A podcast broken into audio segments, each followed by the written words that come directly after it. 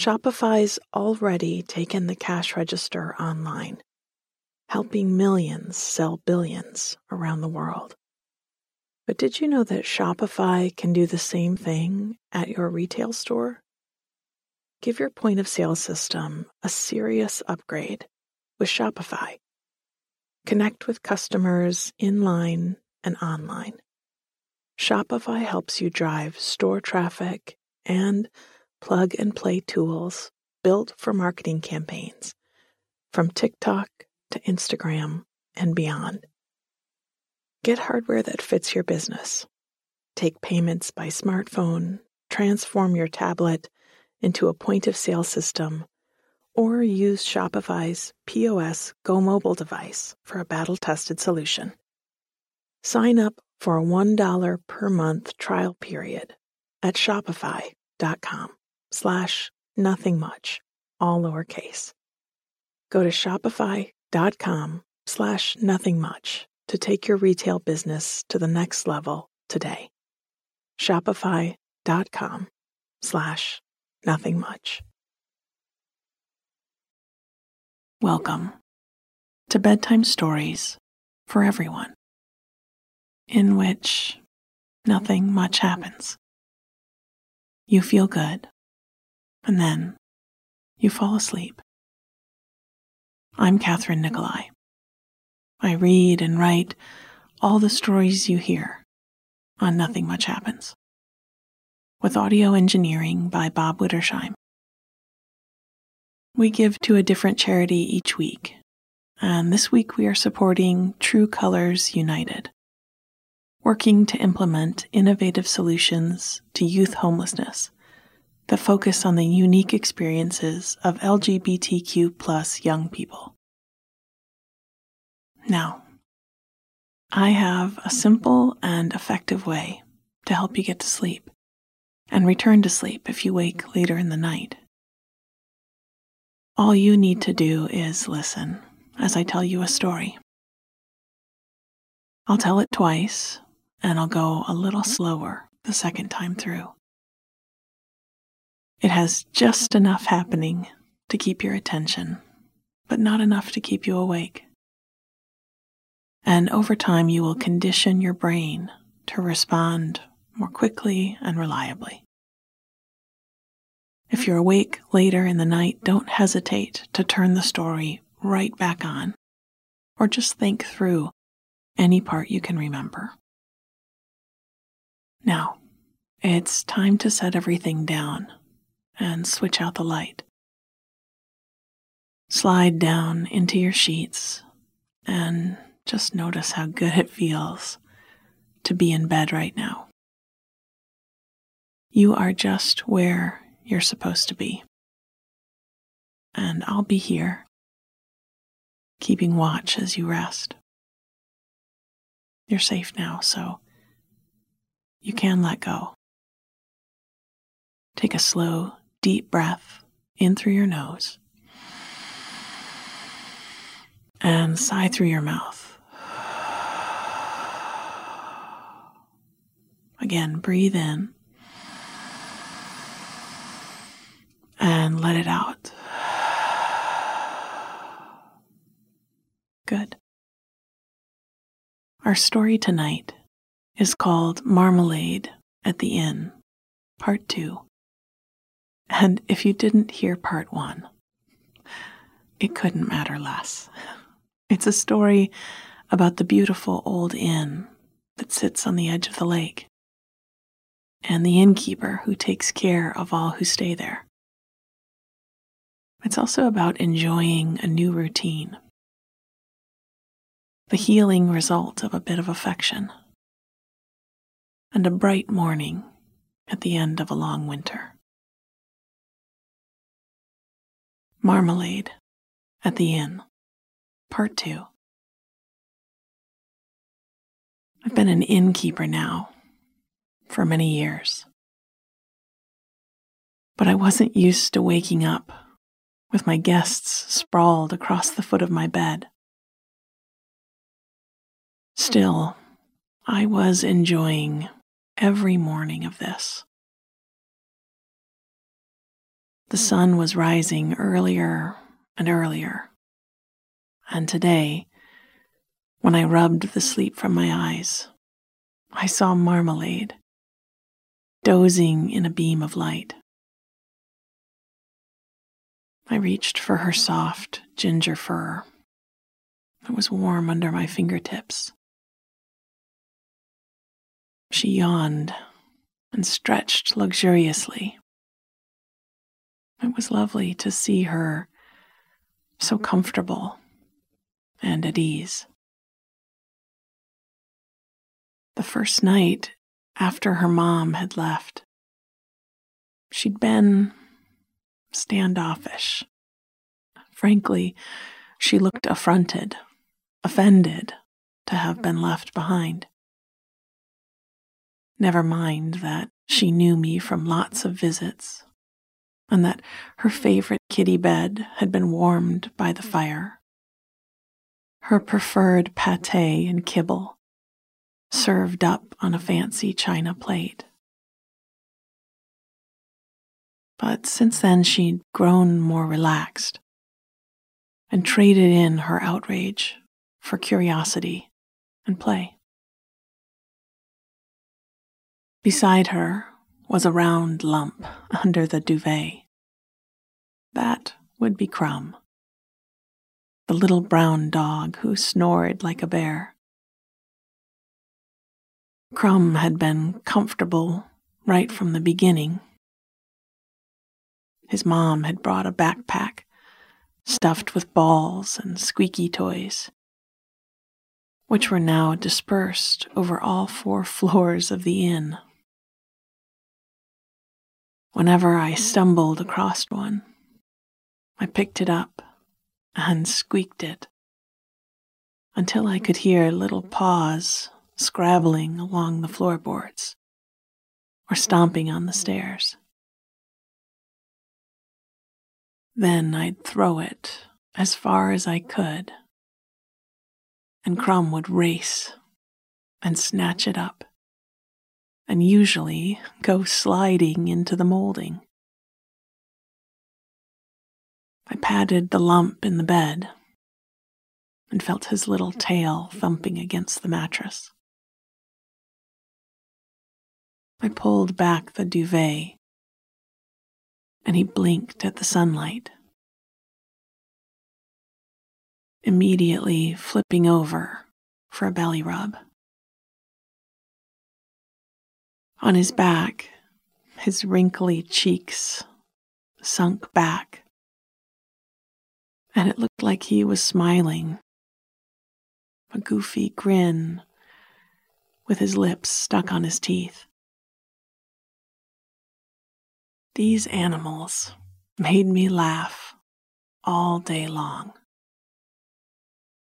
How had I lived so long without any in my life? I swung my feet out of bed and stood, careful not to step on Birdie, the last of my guests, who was, in many ways, the opposite of Crumb. Birdie was a rescued greyhound, so giant compared to little Crumb. He was sleek instead of fluffy. And rather than chase toys and explore the inn, all he really wanted to do was find a nice, warm place to snooze. In fact, he and Marmee often bunked together on a bed in the library where the morning sun was strongest. I called his name, and he opened one eye and looked at me. Let's go outside, I said, and then you can have a treat. That last word sent Crumb flying off the bed and zooming in circles around Bird. who slowly and reminiscent of a giraffe lumbered to his feet. Are you coming, Marm? I looked back at her, stretched out in the sun. She blinked her gold eyes at me, as if to say, Why would I move? I chuckled as I opened my bedroom door and ushered the dogs down the stairs. In the winter, when I was here alone, I'd gotten quite used to the quiet, and honestly, I enjoyed it. From May till November, the inn was very busy. Kids and grown ups coming and going. Breakfast to serve. Beds to make. Towels to carry down to the lakeshore. And I loved that too. It was a great balance for me, I realized. Time to care for and be with others, and then time to care for and be with myself. But this little interruption to my regularly scheduled programming was bringing me fresh energy and adding fun to each day. The inn was set far back off the road, and with lots of land and gardens all around. So the dogs could race through the yards without fear of bumping into anyone. And by now, we'd walked the property together enough for them to know where the boundaries were. The first day or two, I'd let them out the front door, the one at the bottom of the great staircase that led to the circle drive. Where guests pulled up when the inn was open. But today, we walked through the hallway to the back of the house and through the screened in porch where breakfast was served all summer. I sprung the lock on the old screen door and they rushed down the steps and out onto the grass. The sunshine was warm and bright, and the skies were completely clear. Down the sloping lawn was the lake, now melted after the long winter. The ducks were back and paddling through the water, splashing and dunking down to let it run over their backs. Crumb watched them from afar and gave one half hearted bark. I think he knew he was the literal underdog in that matchup and wisely chose to instead become very interested in sniffing around the base of a pear tree.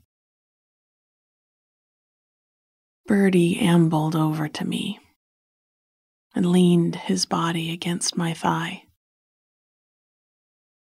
tipping his head up as I rubbed his ears. I'd heard a wise person once teaching about meditation and enlightenment. After some instruction, he clarified that though he devoted his life to these ideas, a person could live without them. But, he said, you cannot live without affection. That had sat with me for a long time. We were all still animals.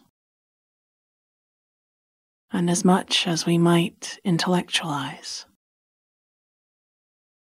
we couldn't get past, nor should we want to, needing each other.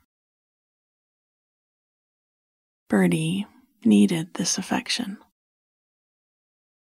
as much as he needed water and his breakfast. I leaned down and planted a kiss on his warm forehead. Crumb raced over, jealous that kisses were being handed out and he wasn't the recipient. Come in, and you'll get snuggles too, I said, and opened the door at the top of the porch stairs. They raced through the door and into the comfortable library where I had a canister of treats for them. like many grand old houses of their day. Our kitchens were below stairs, and the last thing I needed was Crumb running wild through Chef's pantry. I imagined him colliding with the shelves of pickles and shuddered. So they'd breakfast up here we had a few days still before my guests' parents returned to take them home. And what with the lovely weather, it seemed like a day for adventure.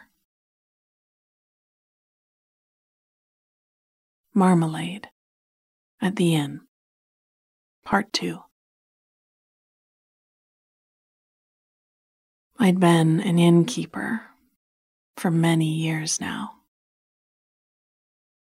But I wasn't used to waking up with my guests sprawled across the foot of my bed. Still, I was enjoying every morning of this. The sun was rising earlier and earlier. And today, when I rubbed the sleep from my eyes, I saw Marmalade dozing in a beam of light. I reached for her soft ginger fur. It was warm under my fingertips. She yawned and stretched luxuriously. It was lovely to see her so comfortable and at ease. The first night after her mom had left, she'd been standoffish. Frankly, she'd looked affronted, offended to have been left behind. Never mind that she knew me from lots of visits, and that her favorite kitty bed had been warmed by the fire. her preferred pate and kibble, served up on a fancy china plate. But since then, she'd grown more relaxed and traded in her outrage for curiosity and play. Beside her was a round lump under the duvet. That would be Crumb, the little brown dog who snored like a bear. Crumb had been comfortable right from the beginning. His mom had brought a backpack stuffed with balls and squeaky toys, which were now dispersed over all four floors of the inn. Whenever I stumbled across one, I picked it up and squeaked it until I could hear little paws scrabbling along the floorboards or stomping on the stairs. Then I'd throw it as far as I could, and Crumb would race and snatch it up, and usually go sliding into the molding. I patted the lump in the bed and felt his little tail thumping against the mattress. I pulled back the duvet and he blinked at the sunlight immediately flipping over for a belly rub. On his back, his wrinkly cheeks sunk back, and it looked like he was smiling, a goofy grin with his lips stuck on his teeth. These animals made me laugh all day long. How had I lived so long without any in my life? I swung my feet out of bed and stood, careful not to step on Birdie, the last of my guests, who was, in many ways, the opposite of Crumb. Birdie was a rescued greyhound, so giant compared to little Crumb. He was sleek instead of fluffy. And rather than chase toys and explore the inn, all he really wanted to do was find a nice warm place to snooze. In fact, he and Marmee often bunked together on a bed in the library where the morning sun was strongest. I called his name, and he opened one eye and looked at me. Let's go outside, I said, and then you can have a treat. That last word sent Crumb flying off the bed and zooming in circles around Bird, who slowly and reminiscent of a giraffe lumbered to his feet. Are you coming, Marm? I looked back at her, stretched out in the sun. She blinked her gold eyes at me, as if to say, Why would I move? I chuckled as I opened my bedroom door and ushered the dogs down the stairs. In the winter, when I was here alone, I'd gotten quite used to the quiet, and honestly, I enjoyed it. From May till November, the inn was very busy. Kids and grown ups coming and going. Breakfast to serve, beds to make, towels to carry down to the lakeshore. And I loved that too. It was a great balance for me, I realized. Time to care for and be with others. And then time to care for and be with myself.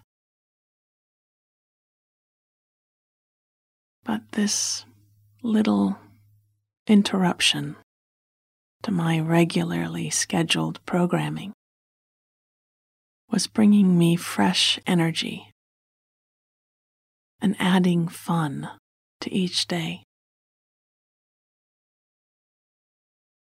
The inn was set far back off the road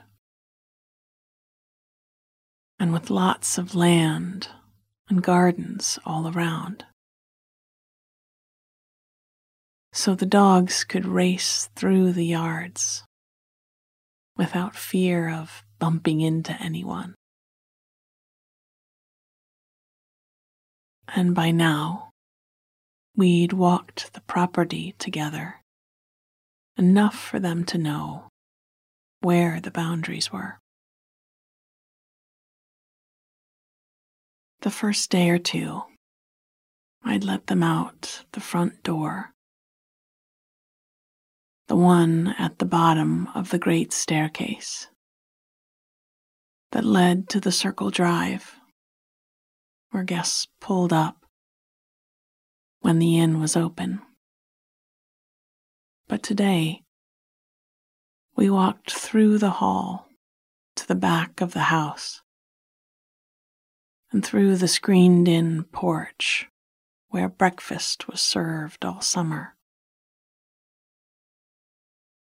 I sprung the lock on the old screen door, and they rushed down the steps and out onto the grass.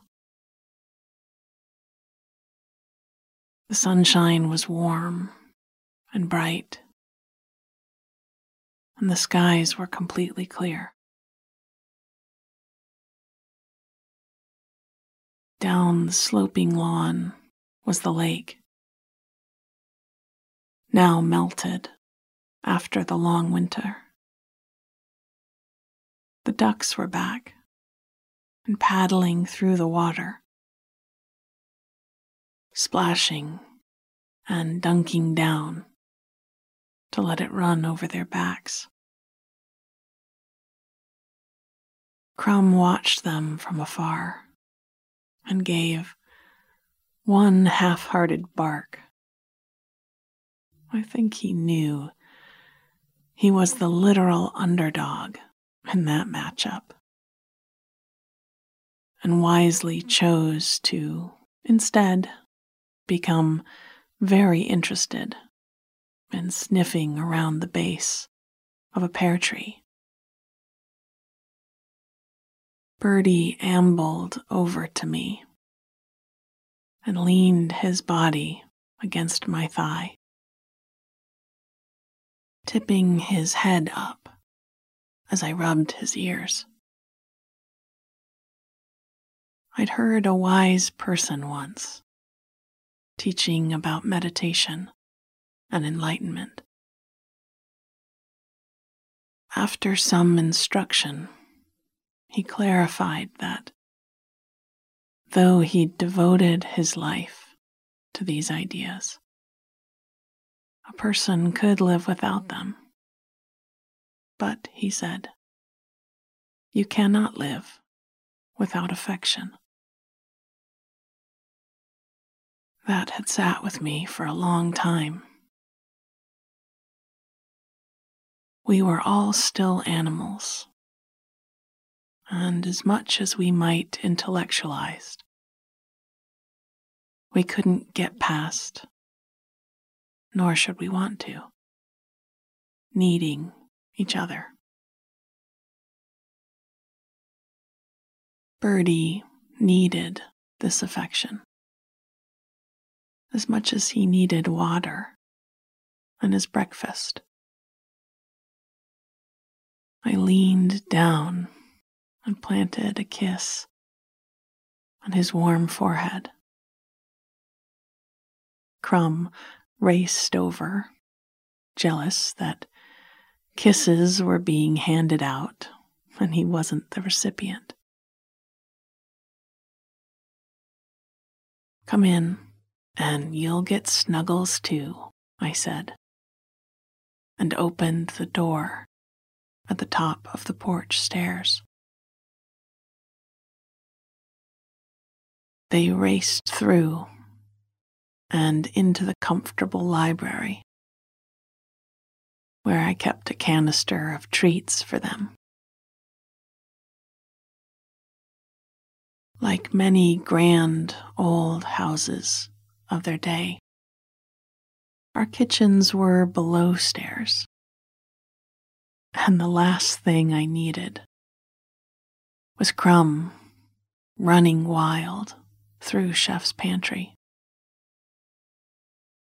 I imagined him colliding with the shelves of pickles and shuddered. So they'd breakfast up here. We had a few days still before my guests' parents returned to take them home. And what with the lovely weather, it seemed like a day for adventure. Sweet dreams.